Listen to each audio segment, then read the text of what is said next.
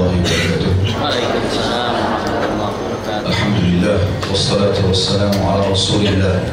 Segala puji dan puja kehadirat Allah Subhanahu wa taala juga salawat dan taslim kepada Nabi besar Muhammad sallallahu alaihi wasallam wasallam. Melanjutkan pada buku kita eh, sekarang kita pindah ke judul atau sub judul baru pasal kedua masalah sumber dan pedoman pendidikan Islam. Itu kita sedang membaca buku ini dan seharusnya mendidik anak panduan mendidik anak sejak masa kandungan hingga dewasa berdasarkan Al-Quran dan Sunnah. Dan kita akan membahas salah satu subjudul dari pasal kedua ini dari sumber dan pedoman pendidikan Islam yaitu manhaj Islam dan pendidikan kemasyarakatan.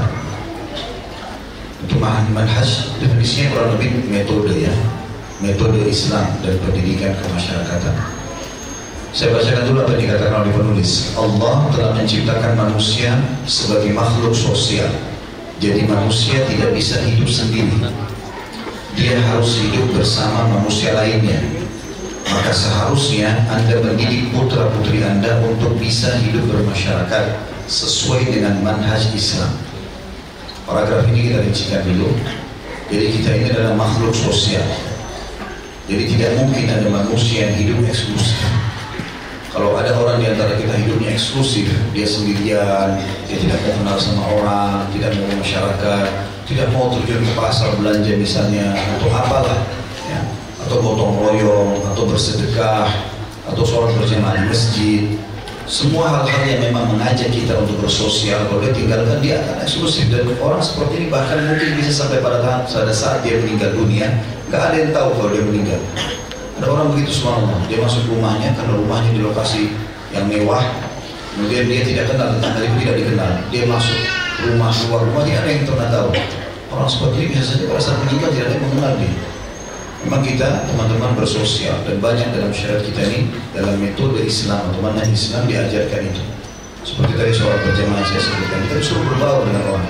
Bisa saja orang di sebelah kita itu di saf di sholat itu orang yang kita kenal biasa atau tiap hari ketemu atau bukan orang lain. Dan yang sering terjadi adalah selalu wajah baru saja yang kita temukan di saf sholat yang bersamaan atau bersebelahan dengan kita atau satu masjid dengan kita lah paling tidak. Itu juga dengan masalah uh, puasa seperti ini. Kita puasa sendiri tapi kita anjurkan untuk berbagi dengan orang buka puasa dengan orang gitu kan itu juga dengan kita disuruh hadir majelis ini berbaur dengan orang-orang mengantar jenazah mencari rezeki semua itu adalah e, menandakan kita memang makhluk sosial dan kita tidak bisa hidup sendirian. Dan Nabi SAW mengajarkan masalah itu. Bagaimana beliau bersosialisasi dengan masyarakat. Beliau menegur sapa, bersalam, mengucapkan salam baik kepada laki-laki, kepada perempuan, anak-anak, orang dewasa gitu ya. Kenal atau tidak kenal. Dan beliau menyuruh kita itu. Kata Nabi SAW pada saat ditanya dalam hari riwayat Muslim, ayu Islamin khair, amalan apa kira-kira dalam Islam yang paling besar pahalanya? Ya, setelah kewajiban tentunya ya. Maka Nabi SAW mengatakan tut'imut ta'am wa tusallimu ala man ta'rif wa man lam ta'rif. Engkau memberikan makan kepada orang lain dan engkau mengucapkan salam kepada orang kau kenal dan kau tidak kenal. Kita disuruh memperluas itu. Bahkan kata Nabi SAW, La tadkhulul jannata hatta tu'minu. Kalian tidak akan masuk surga sampai syarat pertama kalian harus beriman dulu. Wala tu'minu hatta tahabu dan kalian tidak akan mungkin beriman kecuali kalian sudah saling mencintai. Artinya kenal kepada orang, mencintai karena Allah Subhanahu wa taala. Awal adullukum ala syai'in ma in. Maukah saya tunjukkan kalian amal yang kalau kalian kerjakan kalian akan saling mencintai. Lalu beliau mengatakan afsyus salam bainakum. Sebarkan salam di antara kalian. Ini semua tanda kesosialan. Sebarkan salam pada orang kita kenal, tidak kenal, semua kita ucapkan. Agar kita kenal lebih banyak kepada orang lain. Sama dengan kasus pernikahan, menikah juga begitu. Menandakan kita makhluk sosial. Kita berbaur, menikah dengan orang. Mungkin keluarga atau bukan keluarga. Sehingga kalau bukan keluarga pun makin luas jaringan kekeluargaan kita. Karena nanti kalau kita menikah tidak namanya mantan mertua, tidak namanya mantan anak mantu. Maka akan ada kerabat baru, ada orang tua baru gitu kan. Yang memang kita diwajibkan juga berbuat baik dengan mereka. Semua keluarganya istri atau keluarganya suami adalah kerabat kita sekarang bertambah dengan kerabatan itu jadi makin luas sosial kita maka semua ini dalil-dalil yang sangat jelas tentang masalah sosialisasi itu jadi kita tidak boleh hidup eksklusif apalagi sama muslim. Karena dengan kita berbuat kebaikan kepada sesama muslim akan dinilai pahala dari sisi Allah Subhanahu wa taala bahkan kepada semuanya ya. Dalam Islam bahkan kita diajarkan berbuat baik dengan seluruh makhluk. Maka itu juga masuk dalam ibadah. Karena pernah waktu Nabi SAW sebut dalam hadis Bukhari ada dulu laki-laki dari Bani Israel sebelum kalian kata Nabi SAW itu uh, dia turun ke sumur karena kehausan. Kemudian dia minumlah. Setelah dia keluar ternyata dia temukan di situ ada anjing yang sudah sedang mengeluarkan lidahnya karena kehausan. Maka dia pun mengatakan anjing ini tidak tertimpa haus seperti aku tertimpa tadi. Lalu dia turun melepas satu sepatunya kata Nabi SAW diisi dengan air lalu dia gigit dengan mulut yang ujung sepatu itu supaya airnya nggak tumpah. Lalu dia manjat naik kembali dari sumur dari dalam sumur. Lalu diberikan dan minum air anjing tersebut. Karena itu Allah maafkan dosa-dosanya. Dalam hadis yang lain juga dikatakan hadis Bukhari dua-duanya tentunya tadi saya sebutkan dengan hadis yang sekarang tentang seorang wanita berzina dari Bani Israel. Yang dia minum kemudian dia hilangkan hausnya. Lalu kemudian dia lihat ada anjing yang kehausan seperti tadi kasusnya lalu diberikan minum. Lalu Allah maafkan dia dan Allah masukkan dia ke dalam surga karena memang kita sosial. Gitu kita dianjurkan menanam tanam-tanaman kata Nabi SAW kalau di tangan kita ada bibit tanaman dan kalian tahu besok kiamat tanamkanlah. Manfaatnya buat orang lain disuruh sosial kita. Nah, jadi berbuat baik. Abdullah bin Umar radhiyallahu pernah pegang bibit pohon kurma di umur beliau yang sangat tua, rambutnya semua putih, alisnya putih, jidatnya putih semua, 90 tahun lebih umur. Maka orang-orang sini tanya, wahai Abdullah bin Umar, Anda tidak akan nikmati pohon kurma Anda karena pohon kurma sama dengan kelapa, lama baru berbuah. Mungkin sekian tahun yang akan datang. Kata dia, radhiyallahu anhu, dari ilmu yang sangat dalam, beliau mengatakan, kalau aku tidak mengambil manfaat darinya, maka akan bermanfaat bagi orang yang datang sesudahku. Maka tetap akan ada pahala di sini. Maka semua ini menambahkan hal yang mendasar yang harus kita pahami. Selanjutnya beliau mengatakan Islam sangat memperhatikan pendidikan sosial karena hal itu akan memberi dampak positif dalam perilaku dan perasaan batin anak yang berdampak pada agama, akhlak, kebiasaan dan emosional anak. Jadi salah satu metode atau manhaj Islam adalah pertama tadi di paragraf pertama adalah sosial. Jadi kita harus biasakan anak-anak kita berbaur. Makanya sekarang kan dengan adanya lembaga pendidikan, kita masukkan ke sekolah punya teman-teman, bagus. Dia kenal gurunya, jadi bisa tahu mana baik mana buruk ya. Itu juga masalah bersosial. Kemudian juga dampak positif dalam masalah sosial akan dalam dalam uh, kehidupan masyarakat ini, maka akan ada dampak sosial ya. Berbaur dengan orang ini jadi kita membantu, kita dibantu, kita memberi nasihat, kita dinasihati, kita didukung, kita memberikan dukungan, gitu kan. kita diingatkan, kita juga mengingatkan. Ini semua adalah dampak positif dan ini berpengaruh sekali pada pembentukan pribadi si anak tadi. Ya. Jadi jangan kita eksklusifkan. Karena ada juga orang sekarang eksklusifkan anaknya diduduk, ditahan di rumah, belajar di rumah saja, nggak pernah kenal, ada teman-temannya sama sekali. Dan ini kadang-kadang karena ketakutan si orang tua saja. Dia tinggal jadikan sekolah, lembaga, atau lingkungan yang sehat, insya Allah bisa. Dengan izin Allah subhanahu wa ta'ala. Selanjutnya kata beliau, Islam telah menganjurkan kepada setiap pendidik dan orang tua yang ingin sukses dalam mendidik anak agar betul-betul mendidik mereka secara baik sehingga mereka bisa hidup wajar dan tenang di tengah masyarakat sebagai makhluk sosial yang mulia dan bagus. Kebaikan lingkungan dan masyarakat sangat bergantung kepada kebaikan masing-masing individu dan pendidikan sosial pada anak tercipta setelah orang tua membiasakan tingkah laku dan kebiasaan baik pada anak yang bersumber dari akidah Islamiyah yang berdiri di atas prinsip interaksi yang baik, etika mulia, maksudnya akhlak dan keseimbangan pribadi. Jadi paragraf ini menjelaskan kepada kita, nulis ini pesan bahwasanya dengan cara mendidik anak-anak bersosial, bermasyarakat, maka itu akan membuat mereka terbiasa berbaur dan akhirnya juga e, bisa kalau dia bisa kita didik dengan baik di rumah, dia bisa berpengaruh, bisa berefek pada masyarakat itu. Maka tersebarlah kebaikan-kebaikan tersebut. Kalau ada orang berhasil di rumahnya dengan baik, dia hafal Quran, dia sholat, dia baik akhlak, lalu dia bergabung baru sama teman-temannya, lalu dia bisa mempengaruhi teman-teman dia secara sosial tentunya, nanti berbaur dengan masyarakat, maka itu efeknya sangat besar, bisa memperbaiki lingkup masyarakat yang sangat luas. Ya. Ini yang ditekankan di paragraf yang ketiga tadi. Kata beliau, sistem pendidikan Islam telah terbukti fleksibel sesuai perkembangan zaman, perubahan kondisi dan tempat, serta cocok untuk setiap umat manusia. Maka umat dan bangsa lain mengadopsi sistem pendidikan dari nilai Islam dan mereka mengambil berbagai nilai luhur dari ajaran dan akhlak Islam yang benar dan suci. Saya waktu uh, punya pengalaman menyusun tesis S2 dulu, uh, salah satu sub bahasan di tesis saya itu tentang masalah Ghazwal Fikr atau perang budaya yang ditanamkan oleh orang muslim kepada umat Islam gitu ya. Maka saya temukan ternyata kalau kita telusuri secara detail ya kita akan temukan memang nilai-nilai Islam atau Islam inilah yang menjadi simbol di muka bumi ini. Bahkan semua teknologi yang ada sekarang itu dari umat Islam awalnya. Banyak buku-buku yang mengungkap masalah itu dan sampai sekarang fakta sejarahnya masih ada dan itu tidak mungkin dihapus oleh orang-orang Eropa pun. Masa kejayaan Islam di Spanyol dulu itu yang merupakan masa emas perkembangan teknologi di zaman sekarang. Dari umat Islam seperti pesawat ditemukan pertama kali oleh Abbas bin Ahnas rahimahullah. Ini seorang ilmuwan muslim dari Spanyol. Dia melihat burung terbang kemudian dia mengikuti. Ya dia dia membeli seekor burung lalu dia menelusuri dia pelajari sayapnya. Lalu dia buatlah ukuran sebesar ototnya itu diukur dengan ukuran badannya oh ternyata harus sekian sentimeter baru bisa sejarah sejajar burung ini bisa terbang. Dan dipelajari lengkap sama dia tulis kan dia orang toilet sampai dia buat sendiri sayap buatan sama dari dia.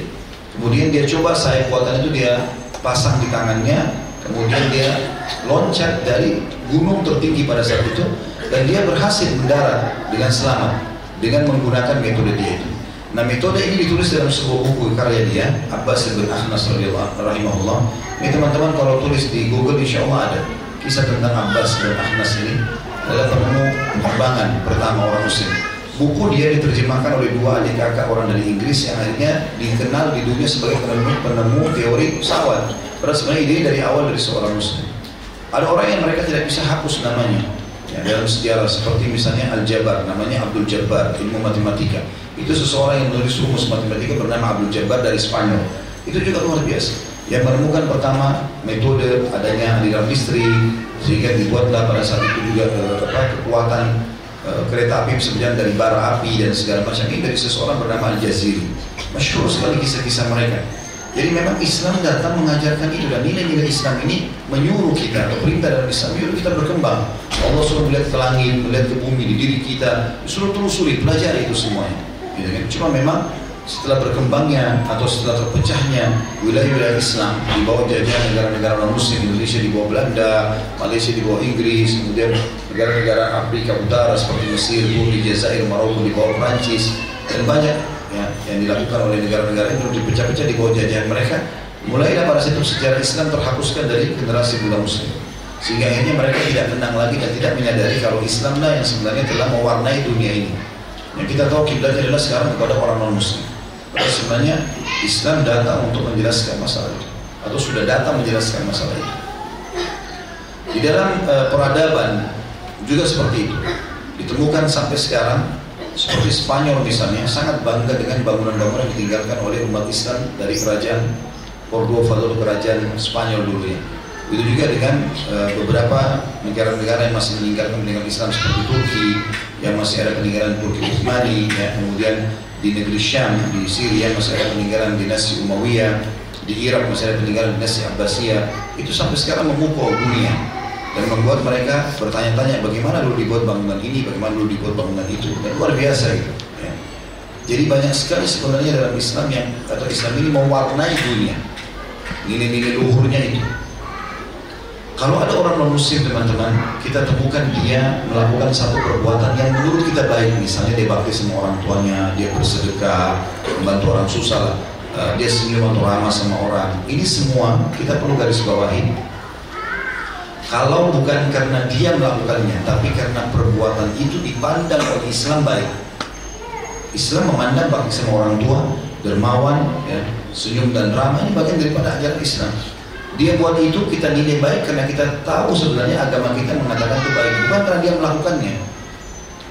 Begitu juga kalau mereka menganggap itu perbuatan baik tapi agama kita anggap buruk kita tidak akan anggap baik. Seperti misalnya di negara-negara non muslim di atas 18 tahun boleh seks bebas.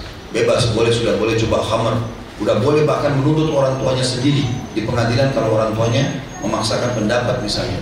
Dan segala macam hal. Ini kita akan pandang buruk. Karena Islam memandang buruk itu. Jadi kalau ada satu kebaikan yang sedang tersebar di wilayah non muslim itu karena agama kita anggap baik. Karena kalau agama kita anggap buruk, maka pasti kita juga akan nilai buruk itu.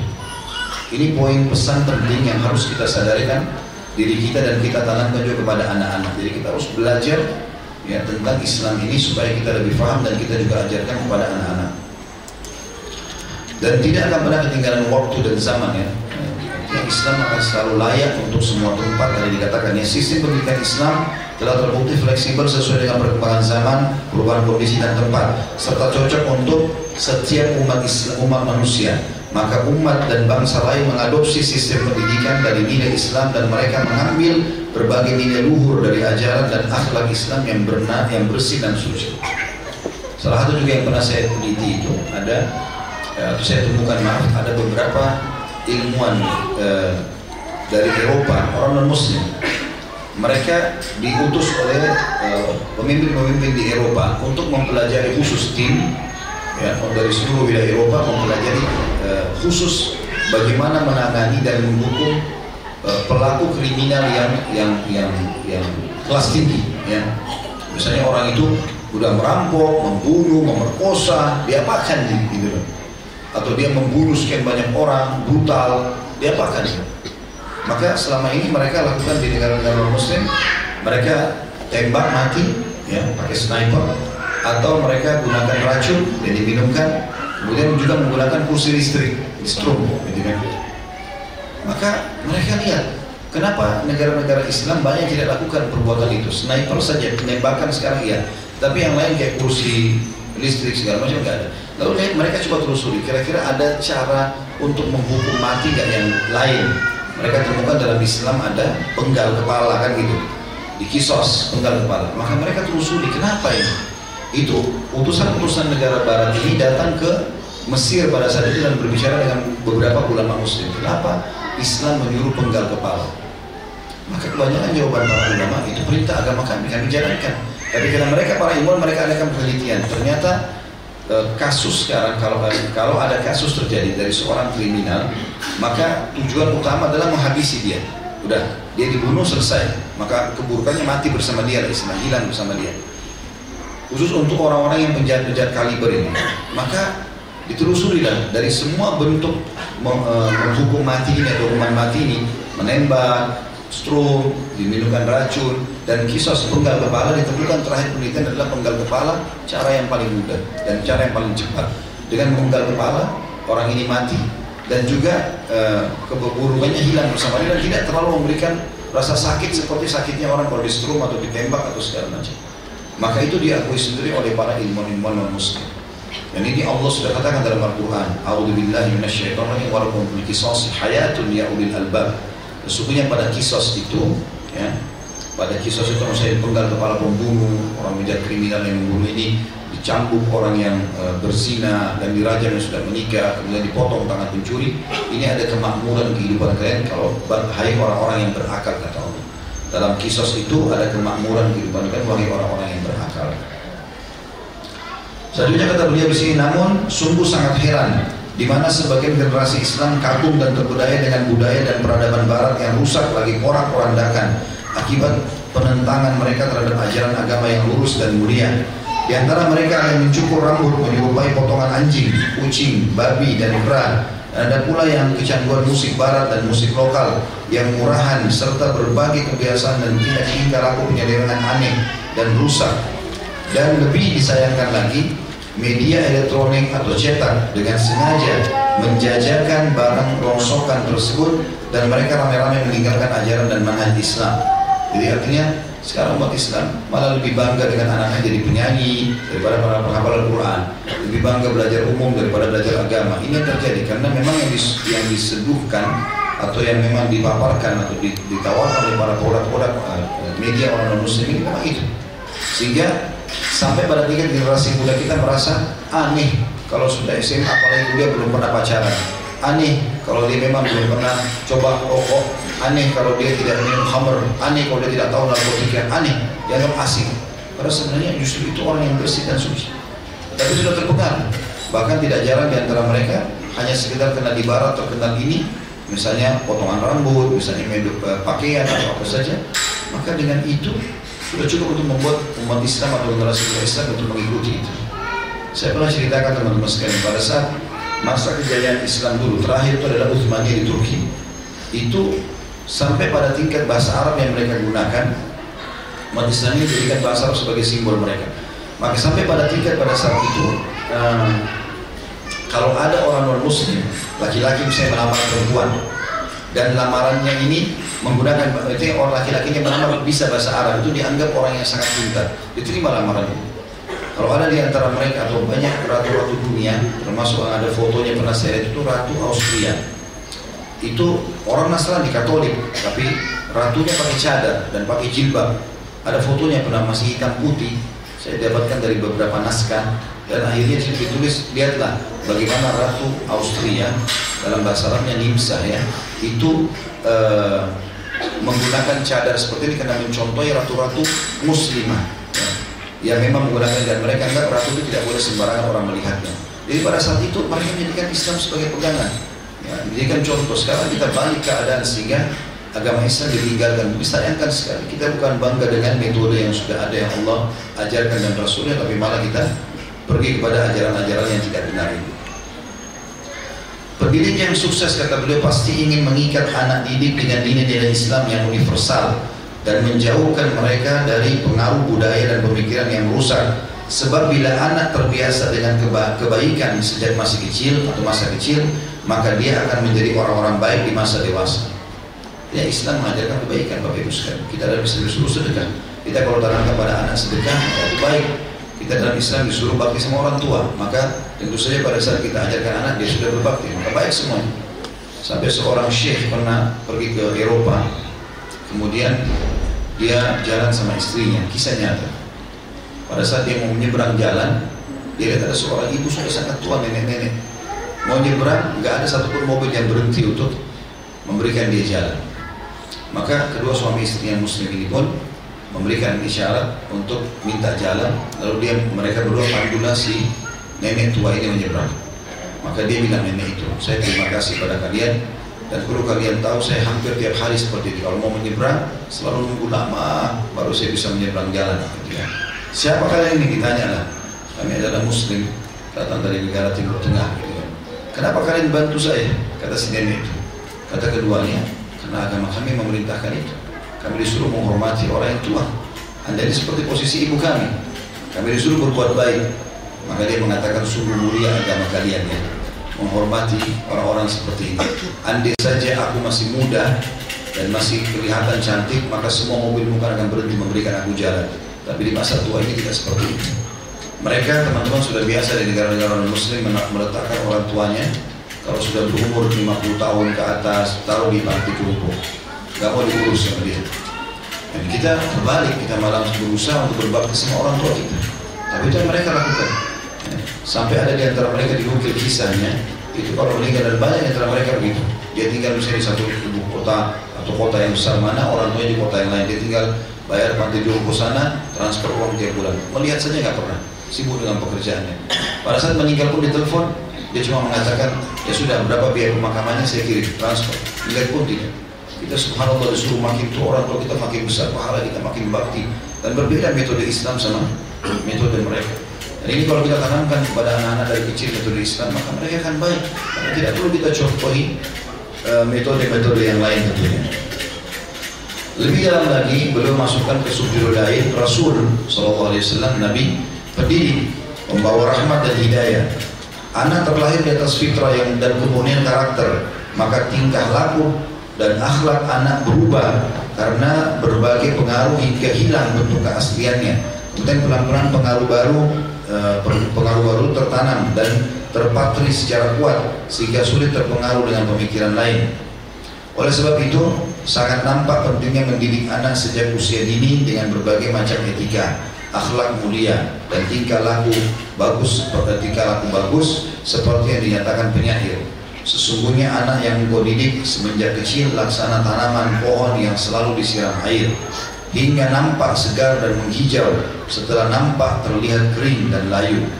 Orang dewasa tidak meninggalkan akhlaknya hingga telah ditutup dengan tanah kuburan. Maksudnya adalah anak-anakmu dididik dengan baik. Jadi kan mereka sebagai aset amal jariah. Kata mereka seperti pohon. Kalau selalu kita sirami dengan kebaikan, air itu kebaikan, ilmu agama, akhlak-akhlak yang baik. Yang diajarkan oleh Islam, karena Islam selalu menyuruh kebaikan semuanya. Dermawan, tanggung jawab, e, jujur, amanah. Dan Islam melarang yang buruk-buruk, mencerca, mencaci maki, menghina, menggibah, mengambil orang lain, mencuri, memukul, tidak boleh semua. Maka ini semua akan membentuk karakter yang baik bagi anak-anak. Itu tidak akan berubah sampai orang mengubahnya. Dan dia mengatakan orang yang cerdas, muslim yang cerdas, dia tidak akan berhenti mendidik sampai dia masuk ke liang lahat. Artinya dia berusaha terus memandu anak-anaknya untuk menjadi pemimpin di tengah-tengah masyarakat. Fase pertama dari umur anak merupakan asas pembentukan bagi kepribadian, kepribadian anak sehingga kasih sayang, kelembutan dan cinta sangat memberi pengaruh besar dalam proses pembentukan tersebut. Dari umur mukmin Aisyah radhiyallahu anha dia berkata, ada sekelompok orang datang kepada Rasulullah SAW lalu mereka bertanya, apakah engkau mencium anak-anakmu? Maka beliau SAW menjawab, ya. Mereka berkata, demi Allah, kami tidak pernah mencium anak-anak kami. Rasulullah SAW bersabda, apakah aku mampu menghalangi bila Allah mencabut perasaan sayang dari hati kalian? Ada siri riwayat Bukhari di jilid 10 halaman 360 dan Imam Muslim nomor 2317. Di antara hal yang mendasar yang Islam ajarkan adalah mencium anak-anak di waktu kecil dan berbagi kasih sayang dengan mereka. Kata beliau, ciuman merupakan tanda kasih tanda cinta orang tua kepada anak dan bukti kerendahan hati orang tua kepadanya. Dan ciuman laksana cahaya terang yang menyinari hati dan sanubari anak serta menjadikan anak percaya diri dan bergairah untuk berinteraksi atau interaksi dengan lingkungan. Apalagi hal itu merupakan bagian dari sunnah Nabi SAW yang diajarkan kepada umatnya jadi uh, ada pernah sahabat juga orang Badui. Dia punya anak uh, 10 orang. Dia kebetulan masuk masjid Nabi SAW kemudian dia lagi mau ngobrol sama Nabi mau ikut di pengajian maksudnya sama Nabi SAW tiba-tiba cucunya Nabi lewat Hasan dan Husain. Lalu Nabi SAW peluki cucunya dicium di depan para sahabat. Maka pada saat itu dia bertanya dia mengatakan ya Rasulullah apakah anda mencium? Atau apakah kalian mencium anak-anak kalian? Kata Nabi SAW iya dia bilang saya demi Allah punya 10 anak belum pernah aku cium sekalipun maka kata Nabi SAW apa yang harus aku lakukan kalau Allah telah mengangkat kasih sayang dari hati artinya itu, itu metode yang salah Mesti kau terapkan itu itu juga dari hadis Abu Hurairah radhiyallahu anhu dia berkata Nabi SAW mencium Al Hasan bin Ali radhiyallahu anhu maka Akrab bin Habis ini nama dari sahabat yang orang baru yang punya 10 orang anak. Aku punya 10 anak sementara aku tidak pernah menciumnya. Maka Rasulullah SAW bersabda man la yarham la yurham. Barang siapa tidak sayang maka tidak akan disayangi. Hadis riwayat Bukhari nomor jadi 10 halaman 359 dan 360 Imam Muslim nomor 2319 juga dari Jarir bin Abdullah radhiyallahu anhu radhiyallahu anhu dia dia berkata bahwa Rasulullah SAW bersabda man la yarhamin nasa la yarhamullah barang siapa tidak sayang kepada manusia maka dia tidak akan disayangi oleh Allah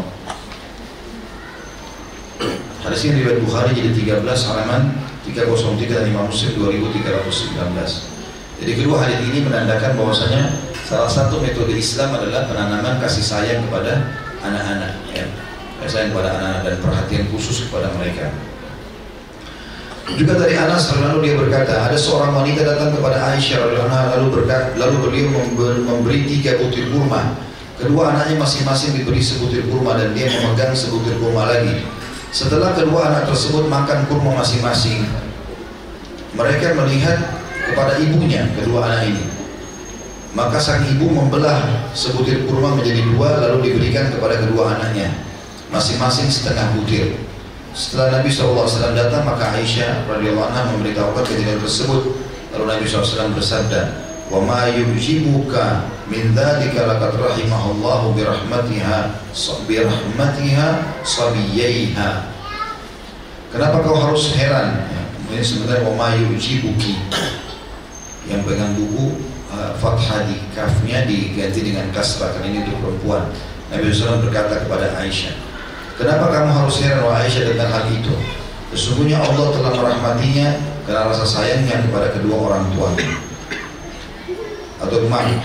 Sesungguhnya Allah telah merahmatinya karena serasa sayang kepada kedua anaknya. Hadis ini diriwayatkan oleh Imam Bukhari dalam kitab Al Mufrad nomor 89 Imam Muslim dengan lafaz yang serupa nomor 2630.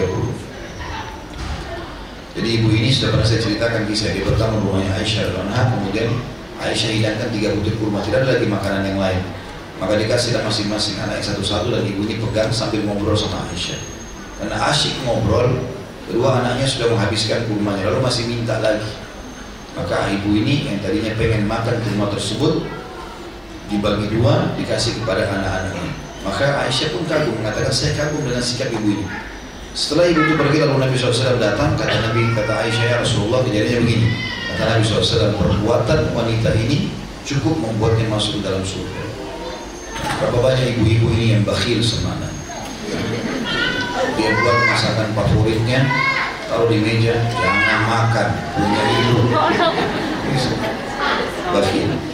Begitu anaknya makan sepotong kenapa makan punya ibu tidak boleh. Ustaz kenapa sebut ibu-ibu kan ibu-ibu yang biasa masak? Dan kalau dikasih dia minta kasih dan ada orang subhanallah kadang-kadang karena sama anak ini tidak tahu kenapa harus ada perhitungan sementara anak itu bagian dari tubuh kita nggak bisa dipisahkan kita sama anak ini satu bagian tidak akan pernah bisa dihapus status orang tua dan status anak ini ya, maka ini harus dipahami tentunya sampai Allah SWT mengatakan kalian tidak pernah tahu atau tidak akan bisa membedakan Siapa yang diberikan kepada kalian? Orang tua kalian atau anak-anak kalian? Karena dekatnya kedudukan anak-anak kepada kita gitu ya. Makanya mereka bagian daripada kita. Dan memang anak subhanallah sering kali memang menyibukkan orang tuanya. Karena bagi dia orang tua itu bagian dari dia. Dia sibukkan dirinya sendiri. Minta makan, dia menangis, dia manja, dia marah itu sudah biasa. Karena dia menganggap kita bagian daripada diri dia. Kemudian di antara berbagai bentuk kasih sayang Rasulullah SAW kepada anak kecil sebagaimana dikisahkan hadis dari Abu Qatadah Al Harith bin Rabi'i radhiyallahu anhu dia berkata Rasulullah SAW berkata inni la aqumu ila salati wa uridu an utawwila fiha fa asma'u buka as-sabi fa atajawwaz atau fa atajawwazu fi salati karahiyatan an ashukka ala ummihi Sesungguhnya aku sholat dan aku ingin memanjangkan bacaan sholatku. Tetapi aku mendengar tangisan anak kecil di saat wanita maksudnya. Maka aku meringankan sholatku karena tidak ingin membuat ibunya susah. Ini disebutkan oleh Imam Muslim di nomor 470 dari Anas radhiyallahu Yang dimaksud dengan aku meringankan bahwa yang dimaksud meringankan di sini dengan membaca surah pendek, bukan mengurangi jumlah rakaat tentunya. Jadi Nabi SAW mau baca surah panjang, tapi kalau ada anak kecil nangis di wanita, maka beliau pendekkan surahnya supaya tidak mengganggu konsentrasinya si ibu tadi.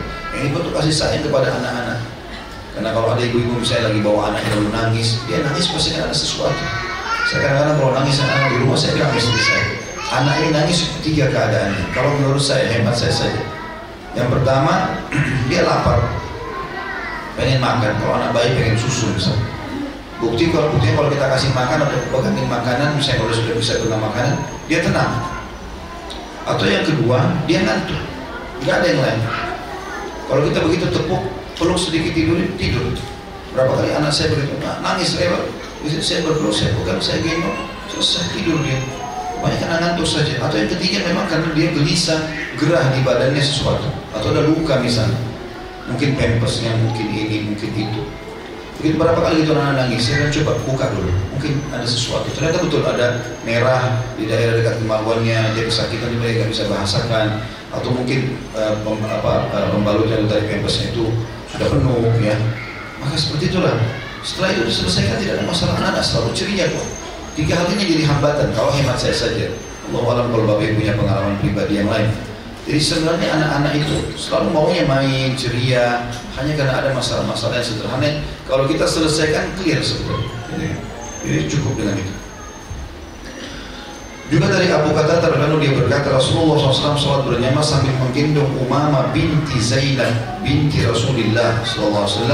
Ketika beliau sujud Umama diletakkan dan bila beliau berdiri maka digendong kembali. Hal ini tentu Eh, diriwayatkan oleh Imam Bukhari di nomor 4000 ya Mas di nomor 494 dan Imam Muslim 543 kalau hadis tadi yang Nabi SAW sholat. Itu diriwayatkan Imam Bukhari nomor 707 dan 868.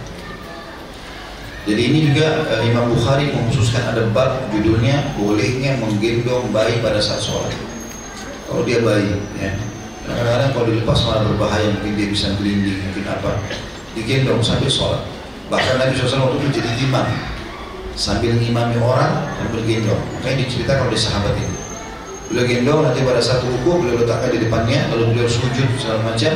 Waktu mau berdiri digendong lagi kembali.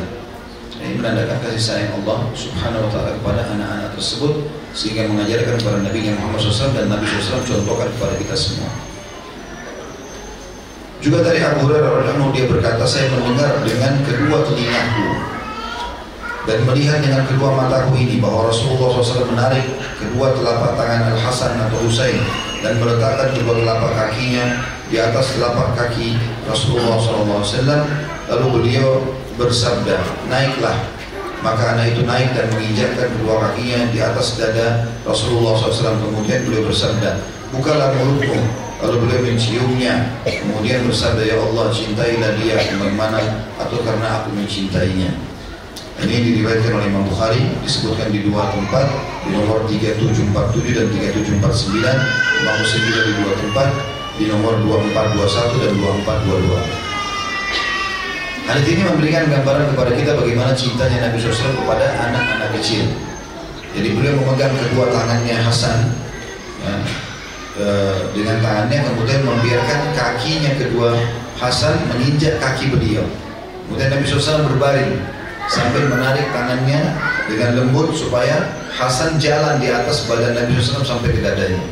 Lalu Nabi SAW menciumnya sambil mengucapkan kalimat tadi Sesungguhnya aku mencintai yang Allah maka cintai lagi. Juga Abdullah bin Shaddad radhiyallahu mengatakan ketika Rasulullah SAW sholat berjamaah tiba-tiba datang Al Husain menaiki punggung beliau sementara beliau sedang sujud. Lalu beliau memanjangkan sujud hingga para jamaah mengira terjadi sesuatu pada Nabi. Maka beliau bersabda setelah sholat, Inna bni irtahalani fakarihtu an uajalahu hatta yaqdi hajatan. Sesungguhnya cucuku ini menaiki punggungku maka aku atau saya tidak ingin berburu-burunya hingga ia menaik menunaikan hajatnya. Hadis ini riwayat An-Nasai jilid 2 halaman 243, Ahmad jilid 3 halaman 493, Al-Hakim menyebutkan jilid 3 di halaman 181 dan 726 dan beliau mengatakan hadis ini sahih menurut syarat Imam Bukhari Muslim. Jadi maksudnya Nabi SAW pernah sholat, kalau tidak salah dalam riwayatnya dijelaskan sholat asar dan beliau sujud salah satu sujudnya lama sekali. Ya kemungkinan terjadi di sujud terakhir. Karena para sahabat pada saat itu menceritakan setelah itu bangun salam gitu kan. Sujud terakhir beliau sujud lama sekali. Sampai para sahabat mengira mungkin terjadi sesuatu Nabi meninggal ke ada apa. Kemudian mereka tahu setelah salam. Nabi SAW dilihat di punggungnya masih ada Husain itu kan cucunya radhiyallahu anhu maka Nabi SAW mengatakan sungguhnya cucuku ini tadinya naik ke punggungku pada saat aku lagi sujud dan aku tidak ingin buru-buru uh, mem mem mem memindahkannya sementara dia masih punya hajat untuk bermain di punggungku. Ini untuk kasih saya karena Nabi untuk itu jadi imam sholat, gitu kan? Banyak orang yang dibimbing seperti itu, ya. Kalau lagi sholat sabar juga sama anak-anak, memang gitu saatnya mereka bermain segala macam. Nah, kita harus bersabar. Dari Anas bin Malik radhiyallahu dia berkata Rasulullah SAW mengunjungi orang-orang Ansar memberi salam kepada anak-anak kecil dan mengusap kepala-kepala mereka. Hadis riwayat An-Nasai dalam Sunan Al-Kubra nomor 8349 dan 10161. Jadi di sini Nabi SAW mengunjungi rumah-rumah kaum muslimin, mengucapkan salam kepada anak-anak mereka. Kadang-kadang kita lewat di depan anak tidak salam. Usahakan salam. Assalamualaikum warahmatullahi wabarakatuh. Bapak Ibu masuk ke kamar anak salam bertemu telepon salam bertemu dengan anak-anak muslimin. Sapa mereka. Salam. Ini termasuk sunnah Nabi SAW dan mengusap kepala mereka. Sampai ulama merincikan tentang manfaat mengusap kepala anak. Kata mengusap kepala anak itu membuat pendidikan. Jadi anak itu memahami kita ridho dengan dia dan kita juga memberikan kasih sayang pada dia Salah satu manfaat mengusap kepala anak adalah membuat anak ini tunduk dan mau dengar dengan orang tuanya. Jadi saya sambil nasihat sampai kepalanya nak dengarin ya gini-gini. Itu sangat membantu, terutama di umur-umur mereka masih kecil. Juga dari Abdullah bin Ja'far radhiyallahu anhu dia berkata, Rasulullah SAW mengusap kepalaku dengan tangannya. Kira-kira beliau mengusap tiga kali dan setiap mengusap beliau berdoa ya Allah berilah ganti kepada Ja'far dengan kebaikan pada anaknya. Ada siri bagi Imam Ahmad jadi satu halaman 204 dan 205 Al-Hakim dalam Mustadraknya maksudnya kitabnya namanya Mustadrak jadi satu halaman 528 ini Abdullah bin Ja'far, Ja'far bin Abi Talib ya. Jadi ayahnya anak yang menceritakan ini namanya Ja'far bin Abi Talib. Ini kakaknya Ali bin Abi Talib, lebih tua 10 tahun dari Ali radhiyallahu anhu. Beliau termasuk pemimpin sahabat yang uh, hijrah ke Ethiopia di fase Mekah dulu bersama 82 orang sama beliau 83 orang. Dan pada saat perang Khaybar boleh kembali ke Madinah. Lalu Nabi SAW putus untuk uh, memimpin salah satu peperangan namanya perang uh, Mu'tah ke wilayah Jordania menyerang wilayah Romawi dan pada saat itu Ja'far mati syahid radhiyallahu anhu ya, dan beliau tangannya sempat terputus dua-duanya di medan perang dan kata Nabi SAW Ja'far telah digantikan kedua tangannya dengan sayap oleh Allah subhanahu wa ta'ala dan sekarang dia sedang berterbangan bersama malaikat di sekitar surga nah waktu meninggal karena ini suku Nabi maka Nabi SAW datang kepada ke rumahnya Ja'far lalu memegang kepala salah satu anaknya atau di antara abah anaknya adalah Abdullah. Lalu mendoakan ya Allah gantikanlah atau berilah ganti kepada Ja'far dengan kebaikan pada anaknya. Maksudnya jadikan anaknya tetap tumbuh menjadi dalam menjadi orang-orang yang soleh karena dia sudah meninggal dan tidak bisa mengurus lagi anaknya. Tapi di sini Abdullah menceritakan kalau pada saat ayahku meninggal Rasulullah SAW kemudian mengusap kepalaku sampai tiga kali sambil mendoakan Ibnu Asakir meriwayatkan dari Abdullah bin Ja'far dia berkata Bila Rasulullah SAW datang dari bepergian, maka beliau disambut oleh anak-anak kecil dari, dari keluarganya. Pernah suatu ketika beliau datang dari bepergian dan aku adalah orang pertama yang menyambutnya. Maka aku pun membon, uh, maka beliau memboncengku di depan beliau lalu salah satu dari kedua anak Fatimah Hasan dan Husain datang. Maka Rasulullah SAW memboncengnya di belakang. Beliau uh, belakang beliau hingga kami masuk Madinah bertiga naik satu tunggangan. Hadis ini tentu diriwayatkan oleh Imam Muslim nomor 2428 ini juga contoh salah satu lagi metode Islam berbagi kasih sayang dengan anak-anak selain menciumnya mengusap kepalanya memboncengnya atau membawanya jalan bersama-sama ini masuk dalam masa dalam masalahnya juga menggendong misalnya ya, karena tadi ada hadis tentang Nabi SAW gendong cucunya pada saat lagi sholat. Ini semua bagian daripada metode Islam dalam pendidikan anak. Di antara bentuk kasih sayang dan kelembutan beliau terhadap anak kecil seperti yang digambarkan dalam hadis riwayat At-Tabarani dari Salman radhiyallahu anhu, dia berkata, kami pernah berada di sekitar Nabi SAW lalu Ummu Aiman datang dan berkata, wahai Rasulullah, Al Hasan dan Husain hilang dalam uh, tanda kutip ketika pada saat pada siang hari. Maka beliau SAW Eh, bersabda bangkitlah dan carilah cucuku. Masing-masing menyebar ke setiap arah dan aku mengikuti arah Nabi SAW hingga kami berada di puncak gunung. Tiba-tiba aku menemukan Al Hasan dan Husain sedang bergandengan satu sama lain.